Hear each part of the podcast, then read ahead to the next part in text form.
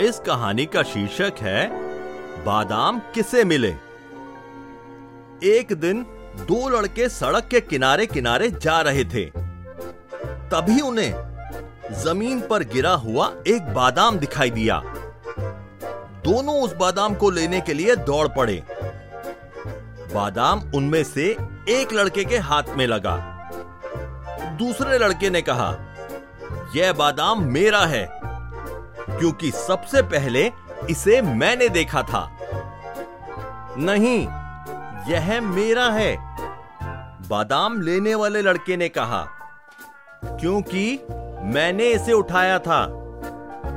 इतने में वहाँ एक चलाक लंबा सा लड़का आ पहुँचा। उसने दोनों लड़कों से कहा, बादाम मुझे दो। मैं तुम दोनों के झगड़े को निपटा देता हूँ।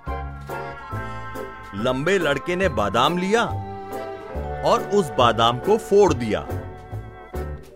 उसने बादाम के कठोर छिलके के दो टुकड़े कर दिए। छिलके का आधा भाग उसने एक लड़के के हाथ में दिया और उससे कहा, यह लो, यह तुम्हारा हिस्सा। छिलके का आधा भाग उसने दूसरे लड़के के हाथ में दिया और उससे कहा, यह लो, यह तुम्हारा हिस्सा। फिर उसने जो बादाम की गिरी थी, उसे अपने मुँह में डाला और कहा, यह बाकी बचा हुआ हिस्सा मैं खा लेता हूँ, क्योंकि मैंने इस झगड़े को निपटाने में तुम्हारी मदद की थी। इस कहानी से हमें यह शिक्षा मिलती है कि दो के झगड़े में तीसरे का फ़ायदा होता है।